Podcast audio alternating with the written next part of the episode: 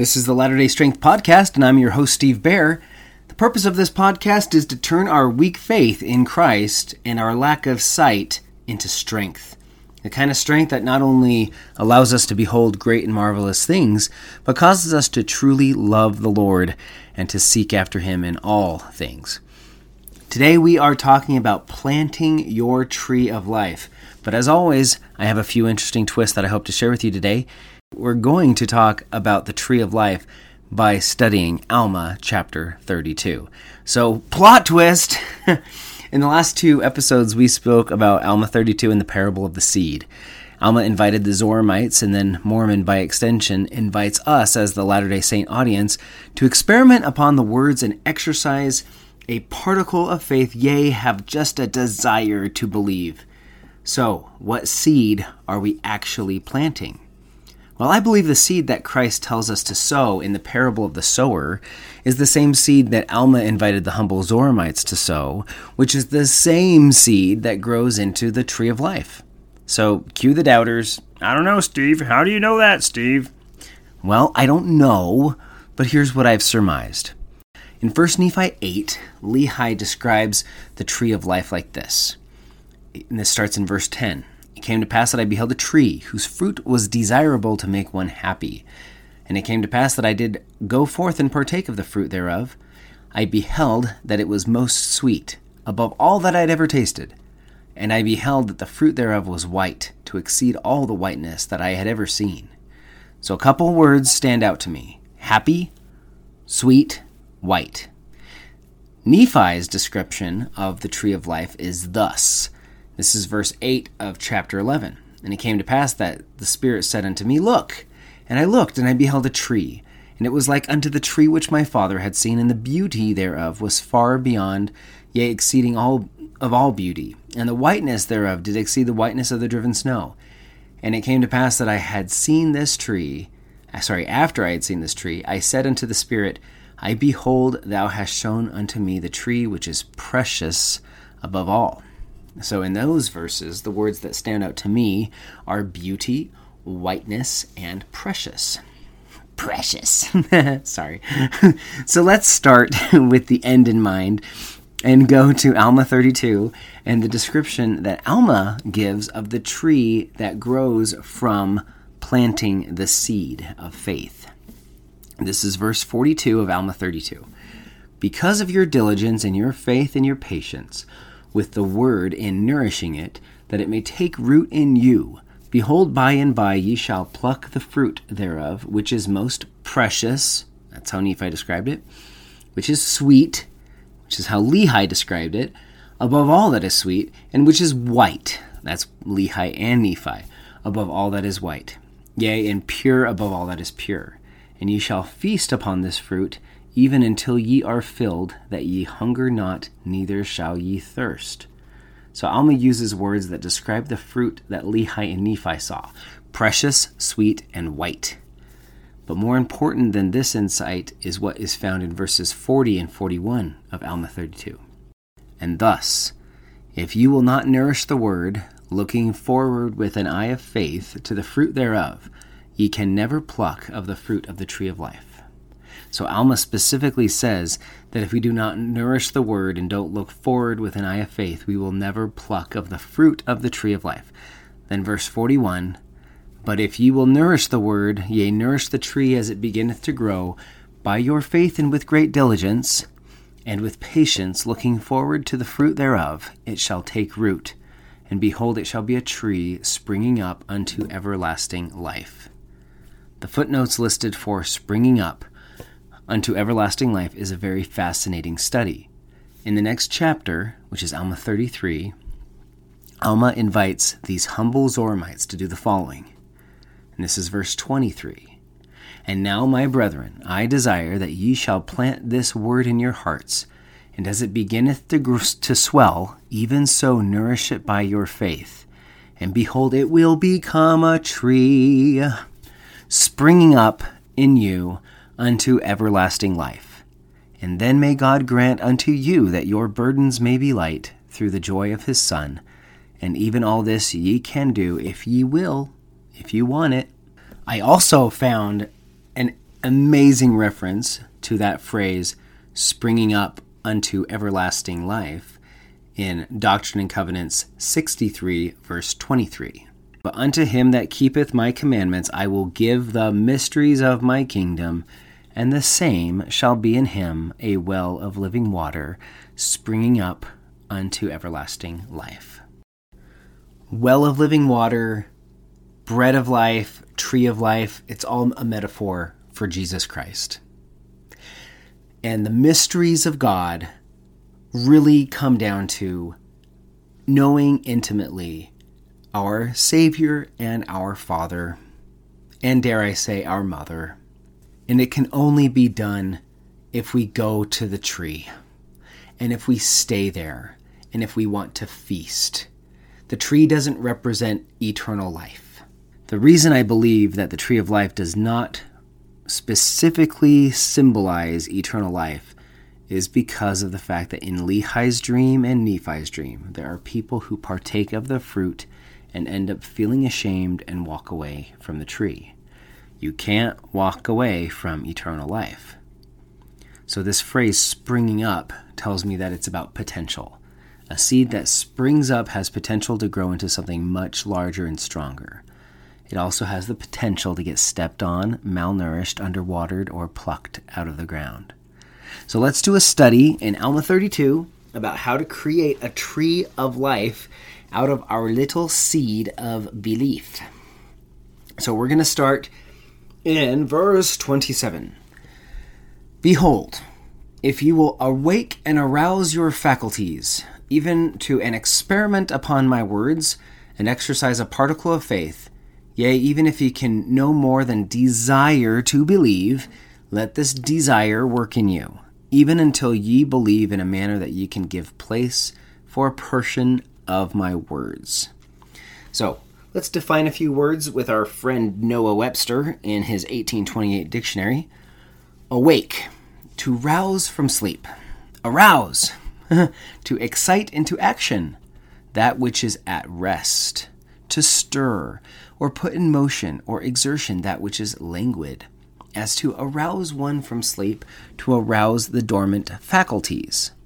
and then when you define faculties, that power of the mind or intellect which enables it to receive, revive, or modify perceptions as the faculty of seeing, of hearing, of imagining, of remembering.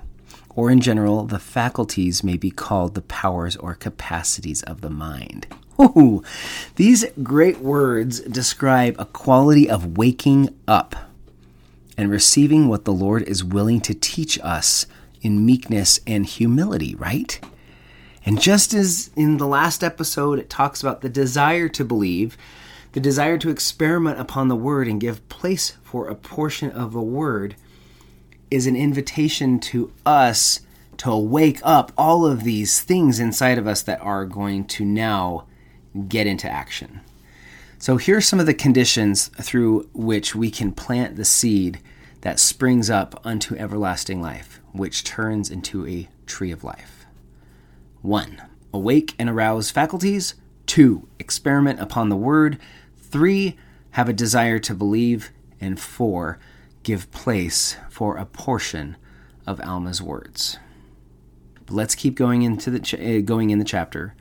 Verse 28 we will compare the word unto a seed.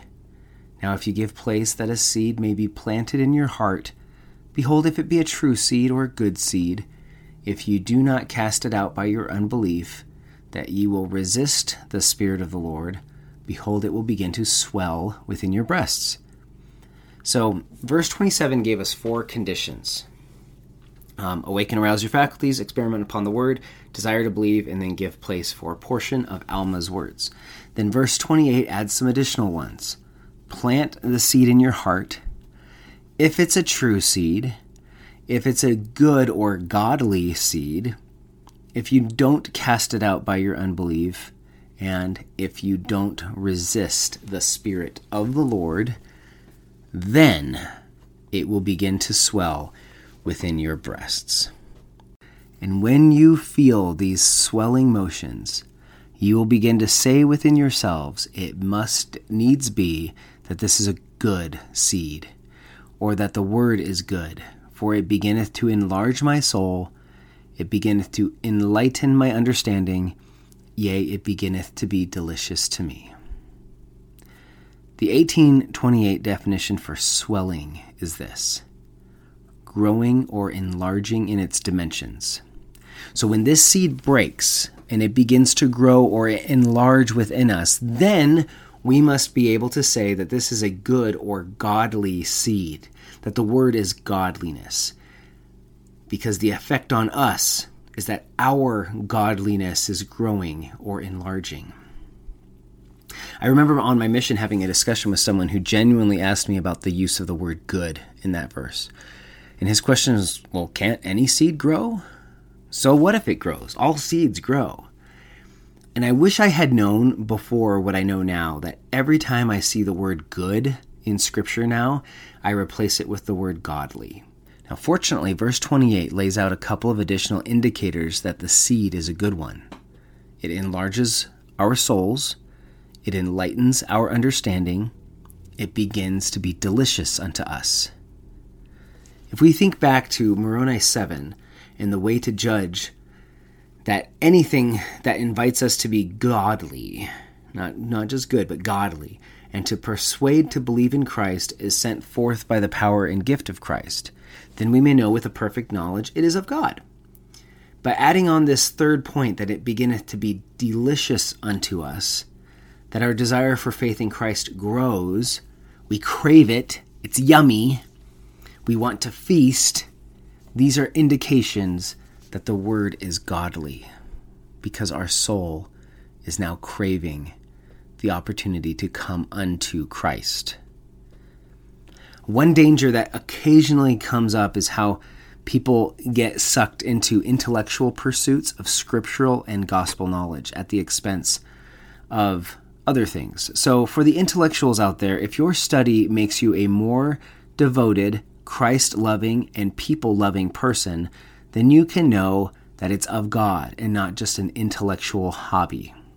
So, for me, this podcast must produce godly fruits, the kind that cause me to love Christ and love other people with more godliness. Otherwise, it would simply be an intellectual pursuit. Let's go on in verse 29, which is cool because it says, Hey, if you've abided by all these conditions, and you've felt these swelling motions, and your soul is enlarged, your understanding is enlightened, and that coming unto Christ has been become delicious to you, then would not this increase your faith? I say unto you, yea, it does. It increases your faith. One thing that Alma says in verse 29 is, Yea, nevertheless, it hath not grown up to a perfect knowledge. So, yes, of course, all of these sentiments inside of us, all of these things that are causing us to feel an enlarged soul, an enlightened mind, and a craving for the Lord, will not necessarily make us have a perfect knowledge. I think Alma is pointing out that the end of all of this, the purpose of planting this seed, is for it to grow up to become a perfect knowledge of Christ. Which also tells me that one of the qualities of the tree of life is to have a perfect knowledge of Christ.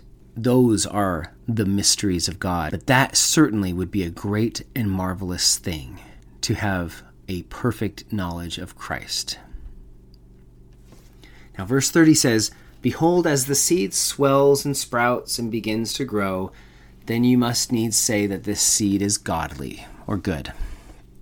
Um, and now, behold, will not this strengthen your faith? Yea, it will strengthen your faith, for you will say, I know that this is a good or godly seed, for it sprouts and begins to grow.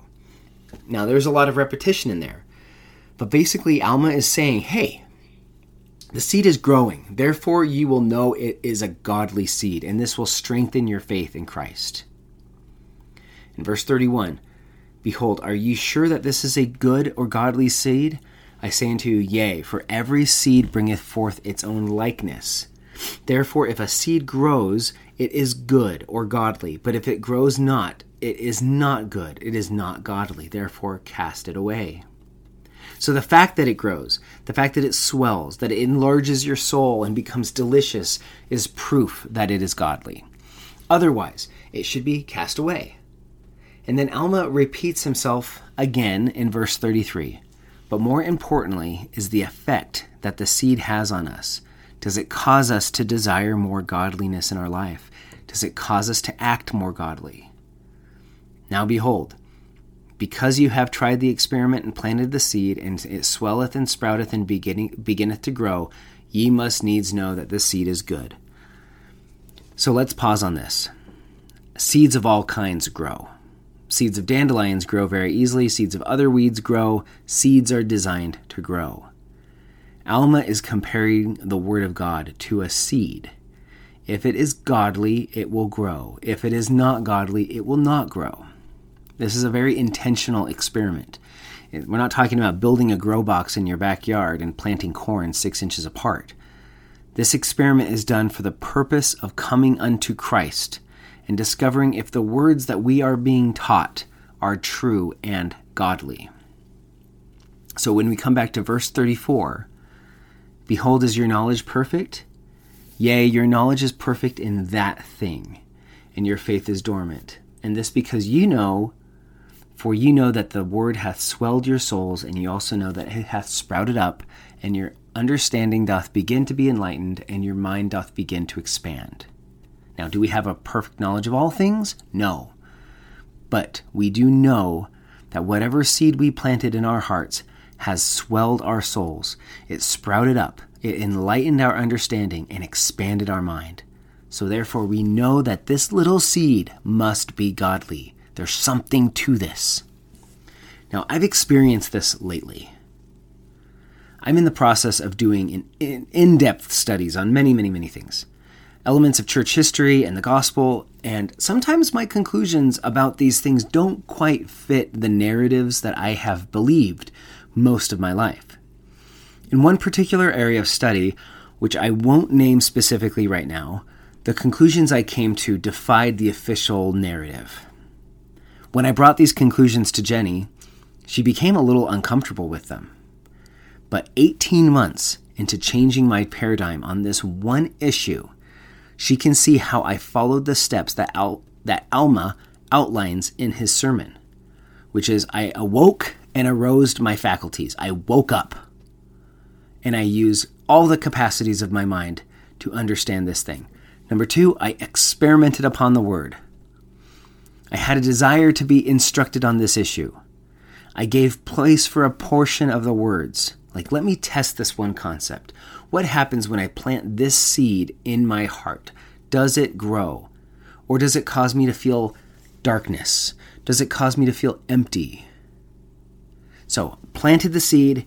I didn't cast it out because of my own unbelief or because of my own preconceived notions, and I certainly didn't resist the Spirit of the Lord. Then I could tell that the seed was a true seed of God because the effect of learning about these things did the following to me it enlarged my soul and made me a much better person.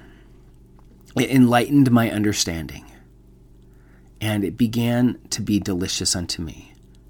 The study that I started almost 18 months ago has brought me closer and closer to the Lord. It caused me to dive into the scriptures to where I crave the opportunity to sit quietly and study and type out this podcast and share the things that I have learned with you as my audience and with my children when we do family devotionals.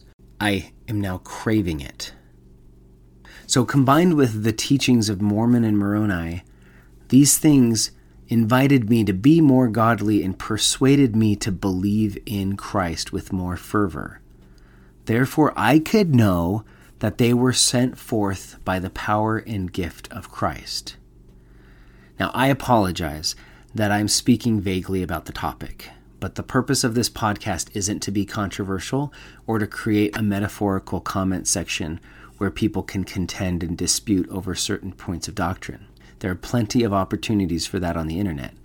My purpose is to create latter day strength, not latter day debate. Before our tangent, we were in verse 34 talking about how the seed enlarges our souls, enlightens our minds, and becomes delicious to us. Then Alma says this Oh, then is not this real? I say unto you, Yea, because it is light, and whatsoever is light is good, or godly, because it is discernible. Therefore ye must know that it is good. It is light. Light equals godly because it's discernible, and because it's discernible, it is also godly. Let me end this episode by quoting 2 Nephi 26. This is verse 23. For behold, my beloved brethren, I say unto you that the Lord God worketh not in darkness. He doeth not anything, save it be for the benefit of the world. For he loveth the world, even that he layeth down his own life, that he may draw all men unto him. He does that which is light, which is discernible, which invites us to come unto him. He does that which enlarges our souls and enlightens our minds. It persuades us to believe in Christ.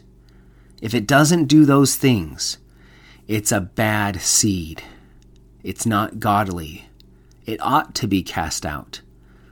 And if there's something that you've come across in your study of all of the historical narratives that isn't light, that isn't easily discernible, that doesn't enlarge your soul nor enlighten your mind, then maybe that thing is simply not true. The beauty of the gospel is you have an entire packet of seeds. We don't have to accept that every seed given to us in the entire packet is good or godly because the packet says latter day seeds on it. Maybe there are a couple seeds in the packet that simply are not very godly. It's okay to cast them out instead of casting out the entire seed packet. I'm speaking to those of you who feel some sort of crisis. Focus on your testimony of Christ. Plant that seed in your hearts, the one that actually grows into a tree of life. Use the Book of Mormon as your manual to come unto Christ and watch the magic happen. Of this I testify in my weakness. Amen. For if they humble